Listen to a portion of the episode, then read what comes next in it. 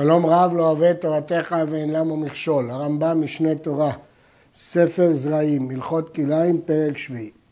הבא לזרוע בצד הכרם מרחיק ממנו ארבע אמות מעיקרי הגפנים וזורע. ואם גפן יחידית היא, מרחיק ממנה שישה טפחים וזורע. עכשיו לא מדובר במי שזורע בתוך הכרם, אלא בצד הכרם. אם הוא זורע בצד הכרם, יש שני סוגי הרחקות. אם זה כרם, ההרחקה היא ארבע מאות משורשי הגפנים, מעיקרי הגפנים, הגזע של הגפן. אבל אם זה לא כרם, אלא גפנים בודדות, כפי שנגדיר לכמן, מספיקה הרחקה של שישה טפחים.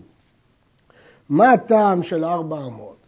לפי שחורשים בשברים, נכנסים ועוברים ממקום שצריכים לחרוש ארבע מאות. וכן לעמוד העגלה כשבוצרים, לכן בכרם צריך ארבע אמות. אבל בגפן יחידית מספיק שישה טפחים. הייתה שורה אחת של גפנים זו בצד זו, אפילו אין מאה, אין זה כרם, אלא כגפן יחידית ומרחיק מן השורה שישה טפחים וזורע. היו שתי שורות, הרי אלו כרם, וצריך להרחיק ארבע אמות מכל צד ואחר כך יזרע. וכמה יהיה בכל שורה? שלוש גפנים או יותר. זאת אומרת, כדי שיקרא כרם ולא גפנים בודדות, צריך כמה תנאים. צריך שיהיו שתי שורות, ובכל שורה לפחות שלושה גפנים. אם יש שלוש גפנים, לפי הרמב"ם גפן לשון נקבה, שלוש גפנים בשתי שורות, שכל שורה יש בה שלוש, זהו כרם, ואז צריך להרחיק ארבע אמות. במה דברים אמורים? בשהיה בין כל גפן וגפן מארבע אמות ועד שמונה אמות. כדי ששתי השורות האלה, שבכל אחת יש שלוש גפנים, יקראו כרם, יש תנאי מסוים לצפיפות הנטיעה של הגפנים, כדרך שנוטעים בקרמים, בין ארבע אמות לשמונה.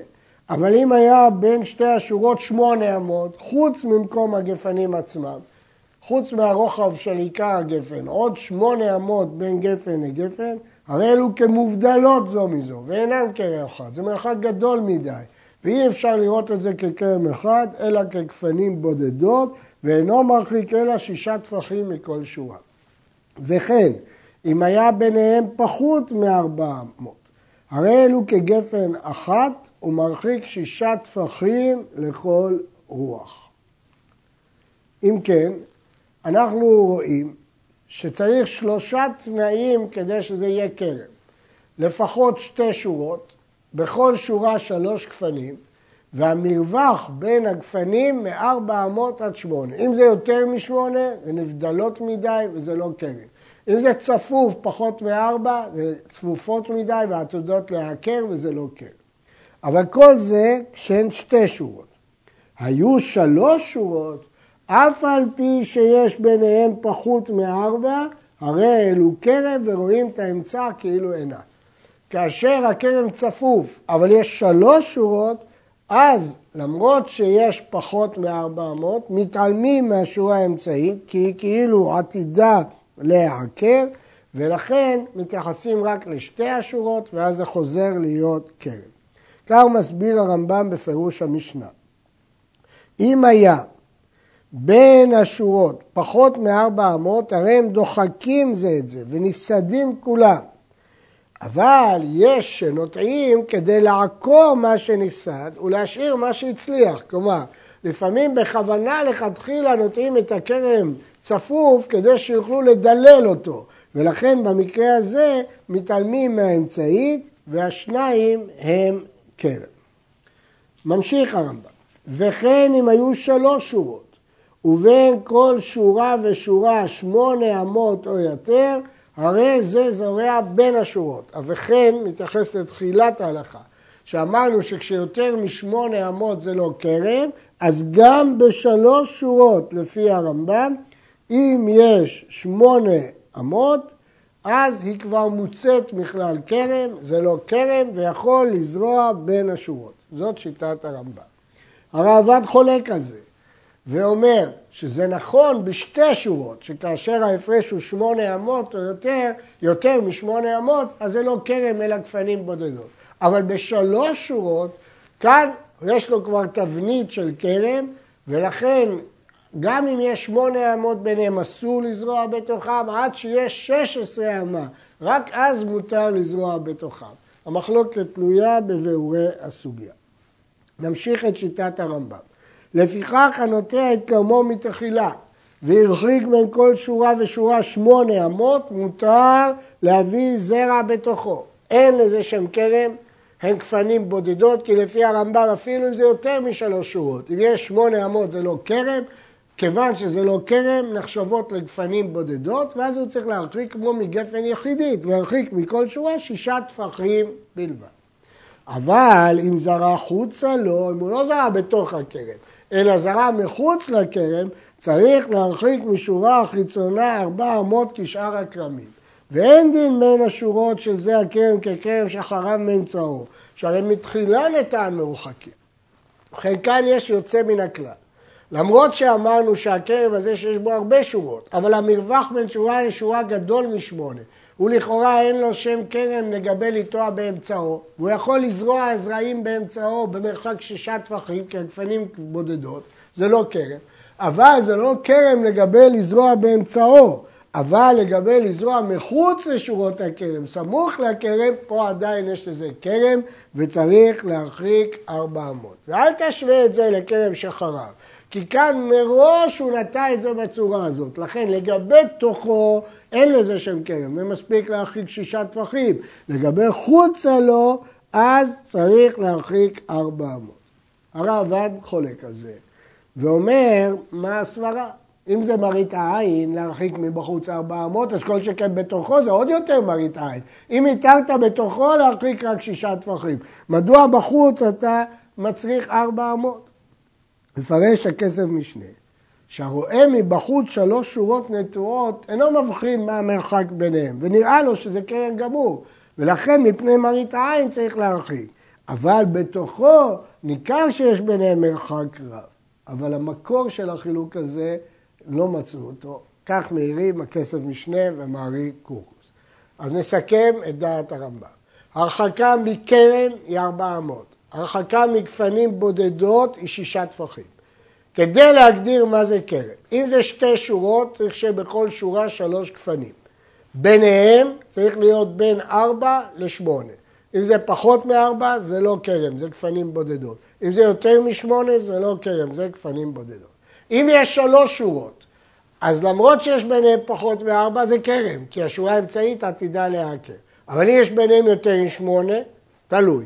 לזרוע באמצע מותר במרחק שישה טפחים, כי זה כמו גפנים בודדות. לזרוע בחוץ אסור מפני מרית העין עד שירחיק ארבע אמות. זהו סיכום שיטת הרמב"ם. הלכה ה' הייתה בשדה זו שורה אחת של גפנים, ובשדה חברו שורה שנייה כנגדה, קרובה לה.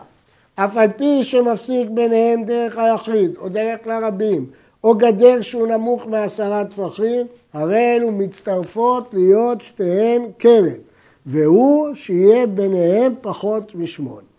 לכן יש פה חידוש גדול, שלא רק שתי שורות שלו מצטרפות להיות כרם, אלא אפילו שורה אחת שלו, ושורה אחת בקצה הכרם של חברו, נחשבות כשתי שורות אם יש ביניהם פחות משמונה אמות. אנחנו רואים את זה ככרם, זה חידוש. ואפילו שביניהם מפסיקה דרך היחיד או דרך הרבים או גדר שהוא לא גבוה עשרה טפחים, לא. צריך לשאול איך דרך הרבים מפסיקה ביניהם אם זה פחות משמונה. אז ברור שלא מדובר פה על רשות הרבים כמו בכל מקום של שש עשרה אמה, ברור מדובר פה על שביל שרבים הולכים בו, פחות משמונה אמות, אבל הרבים אומרים, היה ראי ודמי את זה, אבל זה פשוט שגם הרמב"ם התכוון לכך. נמשיך.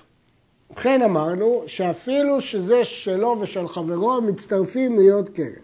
נטע שורה אחת בארץ ושורה אחת במדרגה, מה שקוראים היום טרסות. יש לו הר והוא זורע שורה אחת בארץ ושורה אחת על גבי מדרגה. האם זה כרם? האם הם מצטרפות? אם גבוהה המדרגה מן העץ עשרה טפחים, אין מצטרפות. זה שתי שורות בודדות וצריך להרחיק מכל אחת שישה טפחים. פחות מכאן, אם הגובה הוא פחות מעשרה טפחים, מצטרפות, וזה קרב וצריך להרחיק מהם ארבע אמות. הלכה ז', הנוטע חמש גפנים. עד עכשיו דיברנו על שתי שורות שכל אחת שלוש, אבל עכשיו מדברים על חמש, לא על שש גפנים. שתיים כנגד שתיים, ואחת יוצאת בזנב. הרי זה נקרא כרם קטן, וצריך להרחיק מהם ארבע אמות לכל רוח. אבל אם נטען שתיים כנגד שתיים ואחת באמצע, או שלוש בשורה זו או שתיים כנגדן בשורה שנייה, אינן כרם, ואינו מרחיק מהם אלא שישה טפחים לכל רוח. למרות שאמרנו שצריך שלוש ושלוש, זה כשהן נטועות בשורות. אבל לפעמים אפשר ליצור גם מחמש גפנים כרם.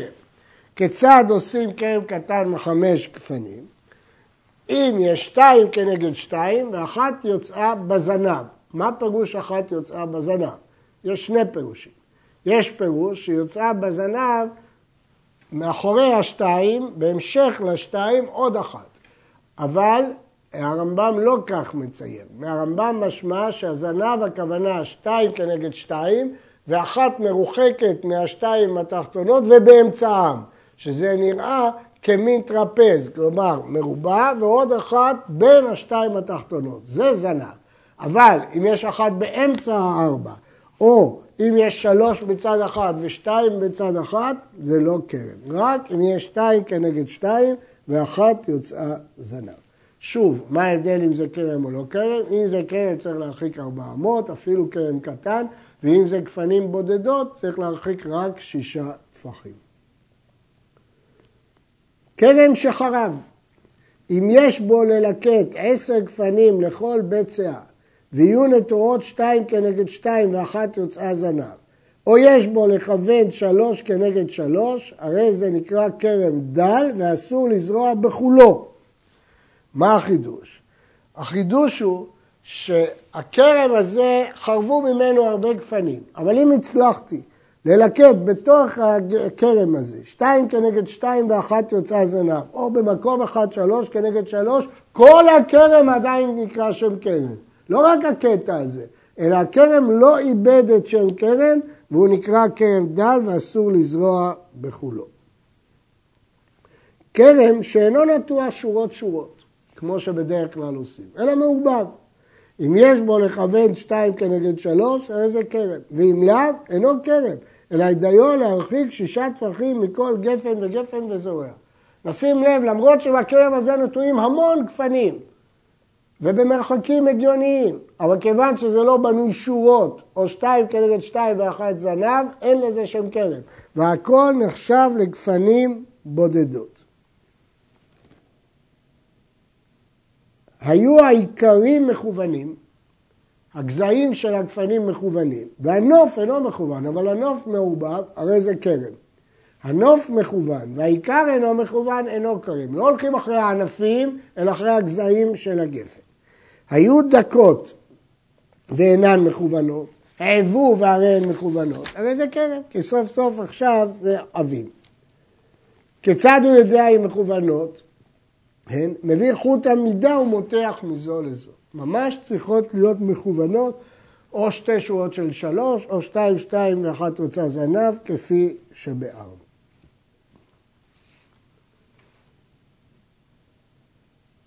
נמשיך. הלכה י' א', כרם שחרב באמצעו ונשאר שלם מכל סביביו, נוצרה באמצע קרחת, הרוסה. אם יש בקרחת שבאמצעו שש עשרה אמה, הרי זה מרחיק מעיקרי הגפנים ארבע אמות לכל רוח וזורע באמצע הקרחת. כלומר, יש לו קרחת של שש עשרה, אז הוא צריך להרחיק ארבע מכאן, ארבע מכאן, ארבע מכאן, ארבע מכאן, כלומר בעצם נשאר לו שמונה אמות שהוא יכול לזרוע בהן. ואם אין בה שש עשרה אמה, זה לא נקראת קרחת, הרי זה לא יביא זרע לשם. אפילו שהוא ירחיק ארבע אמות, אסור, כי הכל נחשב כרם. ואם הביא בדיעבד, הואיל והרחיק ארבע אמות לכל רוח מן הגפנים של הכרם, הרי זה לא קידש, כי סוף סוף הוא הרחיק ארבע אמות. לכתחילה, הקרחת הזאת לא נחשבת קרחת, כי אין בה שש עשרה אמה, ולכן היא בטלה לכל הכלב. ואפילו שתחליק ארבע אמות אסור לזרוע. אבל בדיעבד, כיוון שהרחקת ארבע אמות, אז זה לא קידש.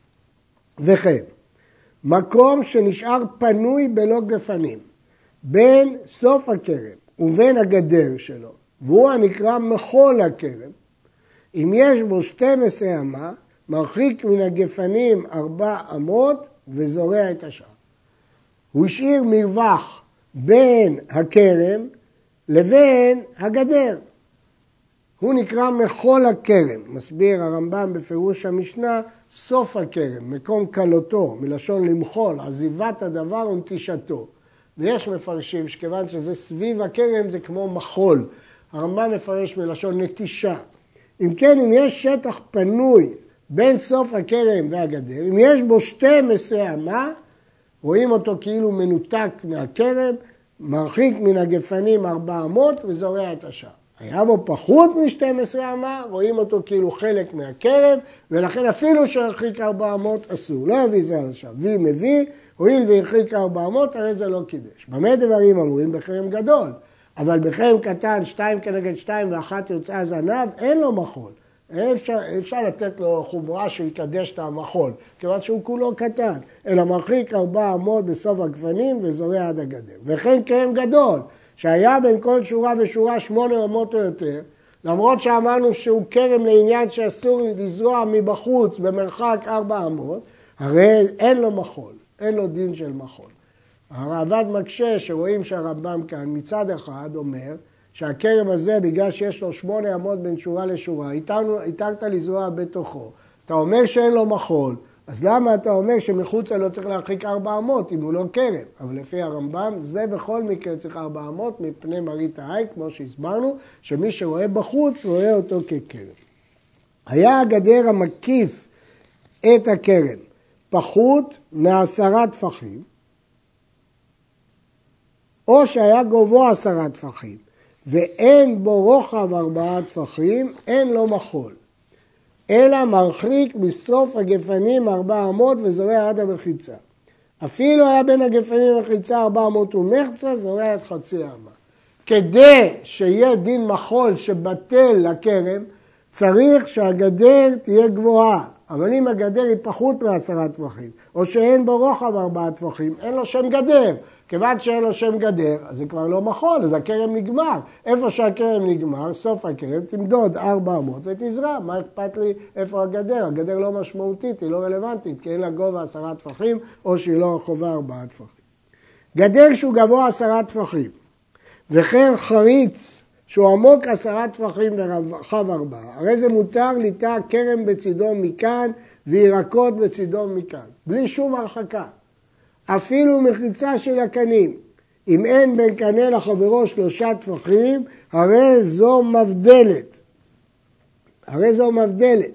כלומר, כיוון שיש גדר בגובה עשרה טפחים, או חריץ, אפילו שהמחיצה של הקנים, הרי זו מבדלת בין הכרם והירק כגדר, ואפשר לסמוך כרם מכאן וזרעים מכאן. גדר המבדיל בין כרם והירק שנפרץ, עד עשר אמות, הרי זה פתח, כמו בכל הלכות מחיצות שבתורה, שעד עשר אמות זה כפתח, הוא מותר, הגדר עדיין נחשבת גדר.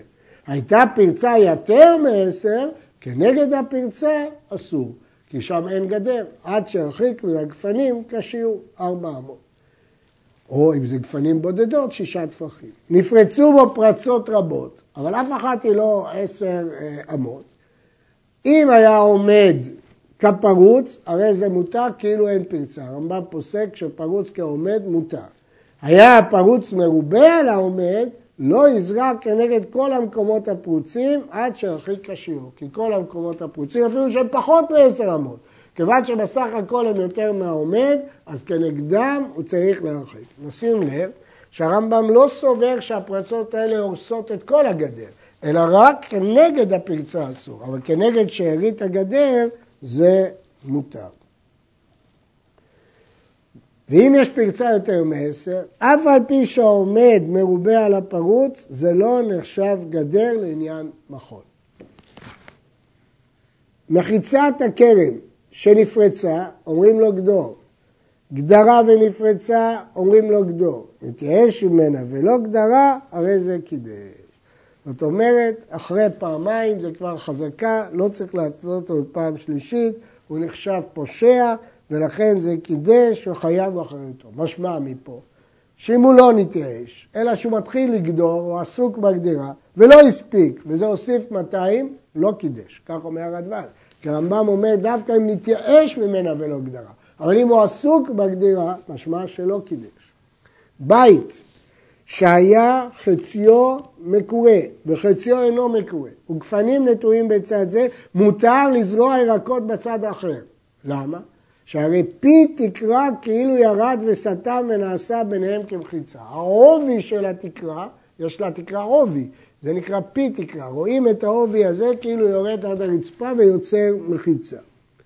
לפיכך, אם השווה את קירויו, אם הוא השווה את כל הקירוי, עשה תקרה על כל הבית, אין פי תקרה. אם אין פי תקרה, אין מה שירד ויסתום. ואז אסור. חצר קטנה שנפרצה במילואה לגדולה, שנה חצר קטנה שסמוכה לגדולה, ונפל הקיר שבין הקטנה לגדולה, נמצאת שהקטנה היא ממש נמשכת לתוך הגדולה, אבל הגדולה עדיין יש לה את הגדרות שלה. אז הקטנה התבטלה בגדולה. היו גפנים בגדולה, אסור לזרוע בקטנה, כי הקטנה עם הגדולה מעורבת. ואם זרה, הזרעים אסורים, כי הזרעים מעורבים עם הגפנים. והגפנים מותרות, כי הגדולה לא פתוחה לקטנה, כי יש לה את השיריים של הגדר שמבדילות אותם מהקטנה. זה דין מאוד מעניין, שלמרות שיש פה כלאיים, הזרעים אסורים והגפנים אה, מותרות. היו גפנים בקטנה, מותר לזרוע בגדולה. הואיל ויש לה גדולה פסים מכאן ומכאן, הרי היא מובדלת מן הקטנה, אז אפילו לכתחילה יכול לזרוע שם. ואין הקטנה מובדלת מהגדולה. הגדולה מובדלת מן הקטנה, אבל הקטנה לא מובדלת, כי מי שעומד בקטנה לא רואה שום מחיצות, אבל מי שעומד בגדולה רואה את הפסים. חריץ שהוא עובר בקרן, עמוק עשרה ורחב ארבעה, אם היה מפולש מראש הקרן ועד ראשו, הרי זה נראה כבין שני הקרמים ומותר לזרוע בתוכו, ובלבד שלא יהיו הגפנים מסככים עליו כמו שבארץ. מותר לזרוע בחריץ אם הוא עמוק עשרה ורחב ארבעה, והוא מפולש מראש הכרם ועד סופו, מותר לזרוע בתוכו, כי זה שביל הקרמים. מקום פנוי הוא קורא לו שביל. אבל, יש להדגיש, שאם הגפנים יסככו על השביל הזה, זה יהיה אסור, כי כבר למדנו שכל מקום שהגפנים מסככים, אסור.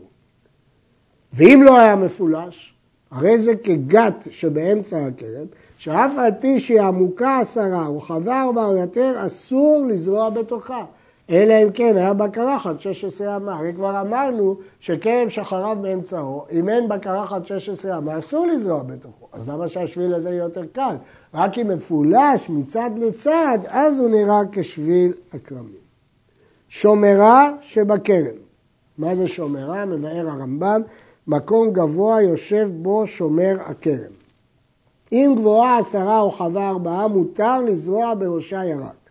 ובלבד שלא יהיו הסריגים נוגעים בה, כדי שלא יראה ירק בתוך הכרם מלמעלה. אם הענפים של הגפן לא מגיעים לשומרה הזאת, מותר לזרוע שם ירק. במה דברים אמורים במרובעת? אבל אם הייתה השומרה עגולה, צריכה שתהיה בתוכה חלל ארבעה טפחים, כדי שתהיה מופלגת מן העץ, כדי שיהיה בולט שהשומרה הזאת לא שייכת לקרקע, צריך שיהיה ריבוע חסום בתוך העיגול של ארבעה על ארבעה. אז העיגול צריך להיות יותר גדול. וצריכה עפר על ראשה מלמעלה שלושה טפחים. לכאורה משמע מהרמב"ם וכך מהירושלמי, שדווקא בעגולה צריך עפר שלושה טפחים. וכולם שואלים, מה ההבדל בין עגולה או מרובעת? למה לגבי עגולה מצריכים עפר שלושה טפחים, לגבי מרובעת לא מצריכים? הרדב"ן מסביר, בזמן שהיא מרובעת, כיוון דלא קפדינן החללה, חשבינן לה כאילו אטומה, ואין זורע בראשה כאילו זורע בקרקע. אבל בעגולה זה לא כך. זה נראה כאילו חלולה, ולכן צריך בראשה עפר שלושה טפחים. ועדיין צריך עיון ההבדל הזה. הבית שבקרם, אם היה יותר משלושה טפחים על שלושה טפחים, זורעים בתוכו ירק. ואם היה פחות משלושה, שלושה, אין לו שם של בית, הרי הוא כסתום ואין זורעים בתוכו. הכלל הוא שעד שלושה זה לבוד, לכן פחות משלושה טפחים רואים אותו כסתום, ולכן אפשר לזרוע בתוכו. כמה צריך להרחיק מן הבית כדי לזרוע על ידו, כדי לשים כפנים על ידו? הרמב"ם לא אמר. מסתבר שכיוון שיש בתים, מחיצות, אז כבר למדנו שיכול לסמוך למחיצה מכאן ולמחיצה מכאן. גפן יחידית שהייתה נטועה בתוך הנקע או בתוך החריץ, מרחיקים ממנה שישה טפחים לכל רוח, וזורע את כל החריץ כדרך שעושים במישור. אנחנו לא אומרים שכיוון שזה חריץ, אז כל החריץ נעשה. ואם היה עמוק עשרה, והרוחב שפת החריץ ארבעה, אסור לזרוע בתוכו, אף על פי שהרחיק שישה. נשים לב לחידוש הגדול. למרות שהגפן היא יחידית, אבל כיוון שיש למעלה ארבעה טפחים, והחריץ עמוק, זה נראה ככלם, וצריך להרחיק ארבע מאות, ולא מסתפקים לשישה טפחים, למרות שזה גפן יחידי. המקור של זה נובע מההלכה הבאה, שמיד נלמד אותה, וכן גפן יחידית שהייתה מוקפת גדר, גבוה עשרה, ורחב ארבעה, לא יזרע בכל המחיצה, ואף על פי שהרחיק שישה. שוב, למרות שאמרנו כל הזמן, שמגפן יחידית מספיק להרחיק שישה טפחים, ואין צורך בארבע מאות, כאן, כשהיא נתונה בתוך חריץ עמוק עשרה ארבעה, או בתוך בית שהוא גבוה עשרה ורחב ארבעה, בתוך גדר, הגדר הזה מחשיב את זה ככרם ואסור בכל המחיצה לזרוע, אבל פי שהחליק שישה. ואם יחליק שישה וזרע, לא קידש, בדיעבד הוא לא קידש. וכמה יחליק לכתחילה ויזרע? ארבע אמות לכל רוח, מתייחסים לזה ככרם. ואחר כך יזרע שאר החריץ או שאר המקום המוקף גדר, זה דין מיוחד שפתאום גפן יחידית מקבל את דין של כרם, לא מספיק שישה טפחים, אלא צריך ארבע עמוד, כי כיוון שהגדר הקיפה אותה, כל השטח המוקף נאסר, או חריץ, אותו דבר, כל החריץ נאסר. עד כאן.